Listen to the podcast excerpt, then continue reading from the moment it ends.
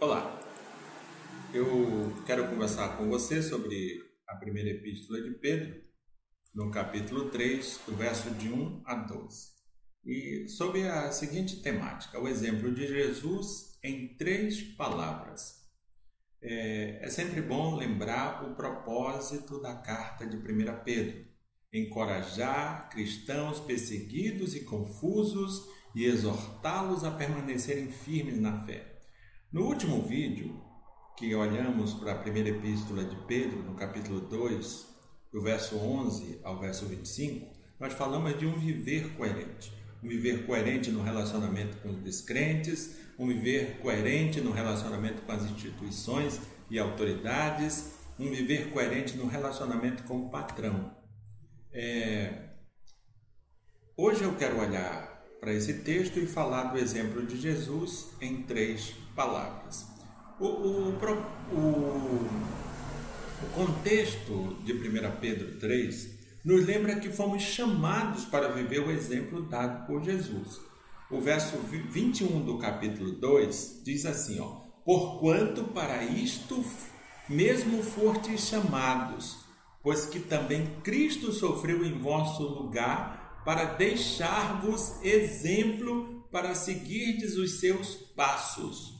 O texto afirma que fomos chamados para viver o exemplo de Jesus. E aí eu quero olhar para esse texto, como eu já disse, e falar sobre o exemplo de Jesus em três palavras. Que palavras são essas? Submissão, sabedoria e unidade. O primeiro ponto que nós vamos tratar, submissão, está aqui nos versos dos versos do verso 1 ao verso 6. E esse exemplo de submissão é num relacionamento da esposa com o marido. No relacionamento da esposa com o marido, o exemplo de Cristo é submissão. Veja o que nos diz o texto, 1 Pedro 3, do verso 1 ao verso 6. Mulheres, sede vós igualmente submissas a vosso próprio marido, para que, se ele ainda não obedece à palavra, seja ganho em, seja ganho sem palavra alguma, por meio do procedimento de sua esposa, ao observar o vosso honesto comportamento cheio de temor. Não seja o adorno da esposa o que é exterior, como frisado de cabelos, adereços de ouro, aparato de vestuário. Seja, porém, o homem, o ser, né? o homem, o interior do coração, unido ao incorruptível trajo de um espírito manso e tranquilo, que é de grande valor diante de Deus pois foi assim também que a si mesmas se ataviaram outrora as santas mulheres que esperavam em Deus, estando submissas a seu próprio marido, como fazia Sara, que obedeceu a Abraão, chamando-lhe Senhor, da qual vós vos tornastes filhas, praticando o bem, não temendo perturbação, perturbação alguma. É, como eu estou te dizendo, no relacionamento, o exemplo de Cristo, no relacionamento da esposa com o marido, é submissão. E aí nós precisamos entender essa palavra submissão. Submissão não é ser inferior. Submissão não é ser capacho do marido. Submissão não é ser serviçal, nem empregada do marido. Não é ser passiva, apagada, sem direito, sem vez e sem voz. É, submissão não é anular-se, não é e nem é sentir-se inferior. No plano divino, preste atenção, no plano divino, a mulher nunca foi inferior ao homem. Ela foi tirada da costela e não dos pés do homem.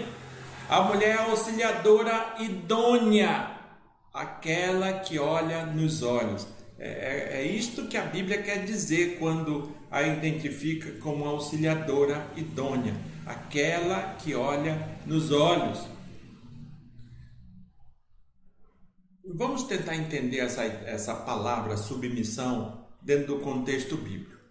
É, se nós olharmos, por exemplo, para Provérbios 14, verso 1, nós vamos ver que submissão é ter uma missão sob a missão do marido. O marido tem uma missão, a esposa tem uma missão, e essa submissão é uma missão sob a missão do marido.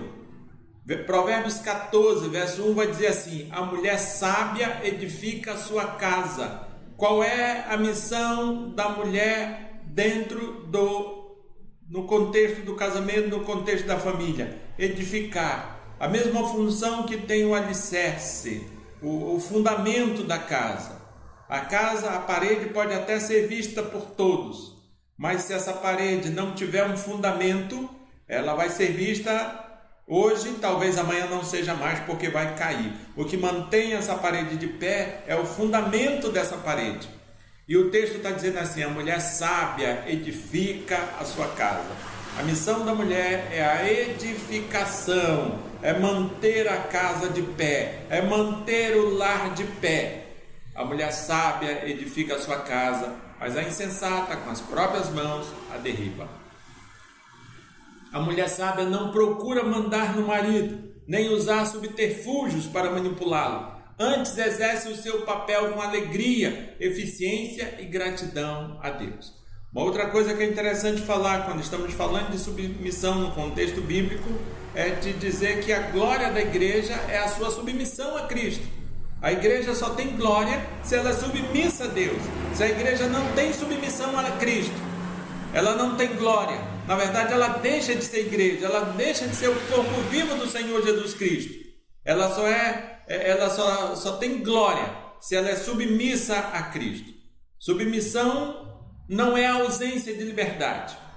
Quanto mais submissa a igreja é a Cristo, mais livre ela é, mais, mais feliz ela se sente. É, eu creio que podemos lembrar do, do trem. É, o trem. Na verdade, um trem só é livre quando anda sobre trilhos. Ah, o, o, o, trilho, nesse sentido aqui, em relação ao trem, é, dá ele liberdade, dá ele condições de, de, de chegar às cidades, a estações, dá ele a condição de cumprir o seu papel, de transportar pessoas. E uma vez eu vi um pastor pregando dessa forma e eu acho muito interessante essa ilustração. Um trem só é livre quando anda sobre trilhos. Assim, a liberdade da esposa está em sua submissão ao marido. A liberdade da esposa em relação ao seu marido, aos olhos de Deus, ela acontece à medida que ela é submissa ao seu marido, porque de fato ela está compreendendo o seu papel, a sua importância dentro dessa relação. Submissão no relacionamento da esposa com o marido, submissão. E agora que o outro ponto é no relacionamento do marido com a esposa, sabedoria. No relacionamento do marido com a esposa, sabedoria. Veja o que diz o verso 7 do capítulo 3 da primeira epístola de Pedro: Maridos, vós igualmente vivei a vida comum do, comum do lar, com discernimento e tendo consideração para com a vossa mulher como parte mais frágil, tratai-a com dignidade, porque sois juntamente herdeiros da mesma graça de vida, para que não se interrompam as vossas orações. Essa, esse mesmo texto, na nova versão internacional, na NVI, diz assim: ó, Do mesmo modo, vocês, maridos, Sejam sábios no convívio com suas mulheres e tratem-nas com honra, como parte mais frágil e coerdeiras do dom da graça da vida, de forma que não sejam interrompidas as suas orações. A palavra no original, gnosis, é igual a conhecimento. Na NVI é traduzida como sábio, na revista e atualizada, discernimento. É, então a gente pode pegar a palavra sabedoria e de, podemos entender sim que Pedro está tratando aqui de sabedoria, dizendo que no relacionamento do marido com a esposa, o exemplo de Cristo, sabedoria. O, a, o, o exemplo de Cristo é manifesto através da sabedoria do marido para com a sua esposa. E se quisermos lembrar, por exemplo, o dicionário Almeida vai dizer que sabedoria é a qualidade que inclui bom senso e atitudes e ações corretas. Qualidade que inclui bom senso, atitudes e ações corretas. Aí poderíamos perguntar: e qual é a origem da sabedoria? De onde vem a sabedoria? A Bíblia nos responde. Tiago, capítulo 1, verso 5, nos fala da origem da sabedoria. Se, porém, alguém de vós necessita de sabedoria, peça a Deus que a todos dá liberalmente e nada lhes impropera e ser-lhe-á concedida. A origem da sabedoria é o Deus Trino, Deus Pai, Filho e Espírito Santo. A origem da sabedoria é Deus. E o texto está dizendo: se nós não temos sabedoria, se alguém de vós necessita de sabedoria, que peça a Deus, porque Ele dá liberalmente, não fica jogando no rosto, na cara. É isso que Ele está querendo dizer com esse e nada lhes impropera. Peça a Deus sabedoria que Ele vai lhe dar liberalmente. Peça tantas quantas forem a tua necessidade. Peça todo dia, peça todo instante, porque Deus não vai se importar em te dar sabedoria. Então a origem da sabedoria é Deus e Ele está disposto a nos dar essa sabedoria. E quais são as qualidades da sabedoria? O Tiago, a epístola de Tiago, no capítulo 3, verso 17, nos diz, e eu vou ler aqui na NVI, o texto diz assim: ó, Mas a sabedoria que vem do alto é, antes de tudo, pura, depois pacífica, amável, compreensiva, cheia de misericórdia e de bons frutos, imparcial e sincera. Veja, a qualidade da sabedoria é pura, pacífica, amável, compreensiva, cheia de misericórdia e de bons frutos, imparcial e sincera. Se é essa é a sabedoria que você vai receber de Deus quando a ele clama. Uma sabedoria pura, pacífica, amável, compreensiva, cheia de misericórdia, de bons frutos, imparcial e sincera. Veja o que diz ainda Provérbios 8, 12. Na verdade, Provérbios 8, 12 é, trata a sabedoria é, como uma pessoa, e é uma pessoa que tipifica Cristo. Mas veja o que diz o verso 12 do, de Provérbios 8 eu, a sabedoria, habito com a prudência e disponho de conhecimentos e de conselhos. Veja, e em Provérbio 8, em 8, é bom que eu relembre, já disse, mas vou te dizer de novo. A, a sabedoria é uma pessoa que tipifica Cristo. E veja agora o que nos diz 1 Coríntios 1,30 mas vós sois dele, em Cristo Jesus, o qual se tornou da parte de Deus sabedoria. Voltando ao nosso ponto, no relacionamento do marido com a esposa, o exemplo de Cristo, sabedoria. E o que, que eu teria a dizer a você, meu irmão que é marido? Maridos, vós igualmente vivei a vida comum do lar com Cristo se você quer ter sabedoria no, como marido, viva a vida comum no lar com Cristo. Tudo o que você for fazer como marido, convide Cristo para fazer. Pergunte se Cristo faria contigo.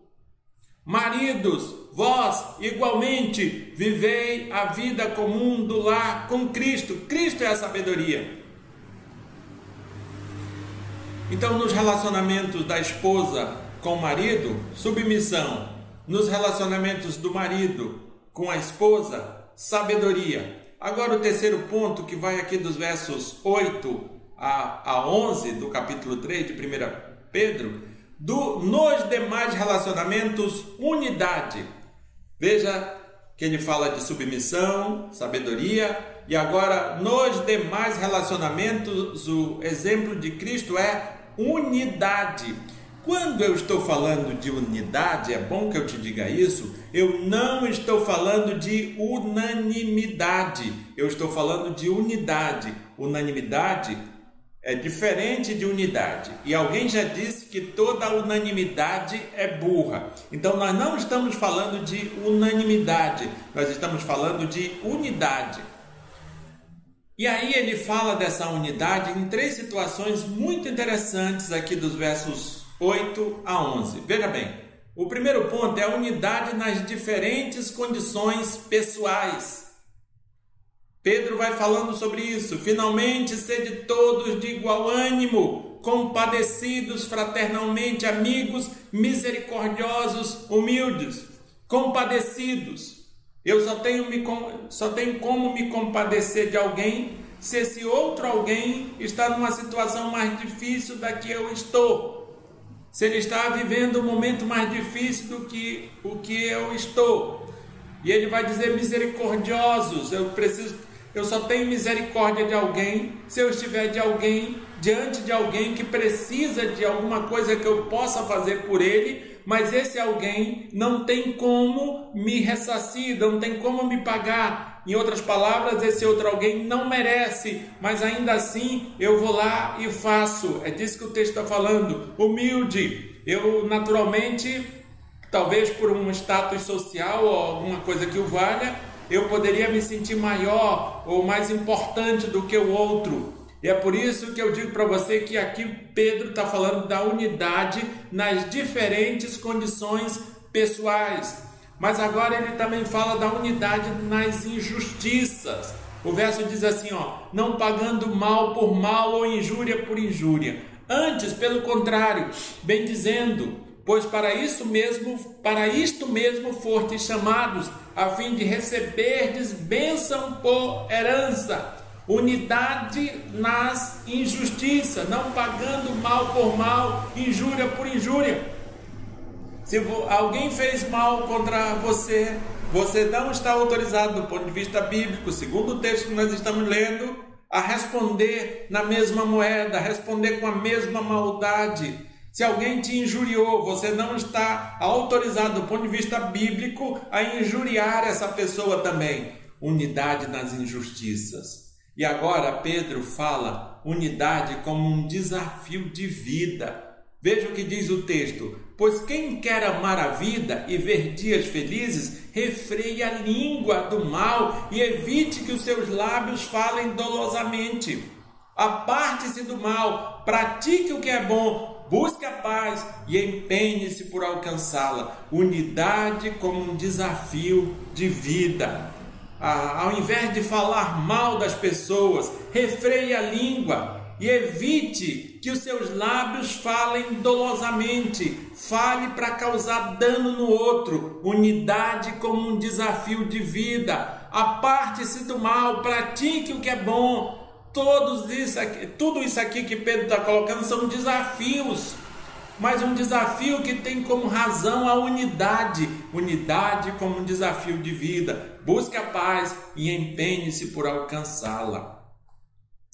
E para concluir, assim para convidar você para refletir e praticar, 1 Pedro 3,12 nos diz o seguinte: ó, porque os olhos do Senhor repousam sobre os justos, os olhos do Senhor repousam sobre os justos, e os seus ouvidos estão abertos às suas súplicas, mas o rosto do Senhor está contra aqueles que praticam o mal.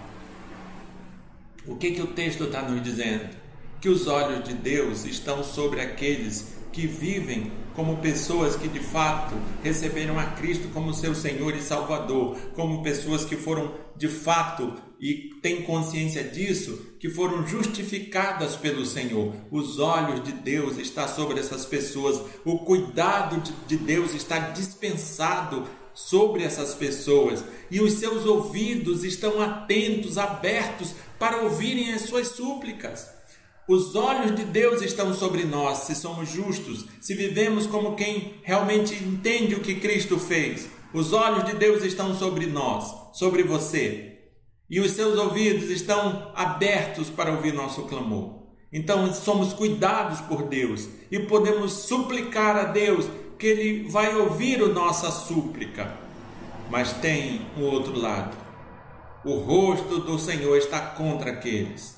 Deus é contra aqueles que praticam males. Deus é contra aqueles que são maus, que têm o mal, o pecado como regra de vida. Que Deus te abençoe em nome de Jesus Cristo. Que o Senhor seja contigo. Um forte abraço.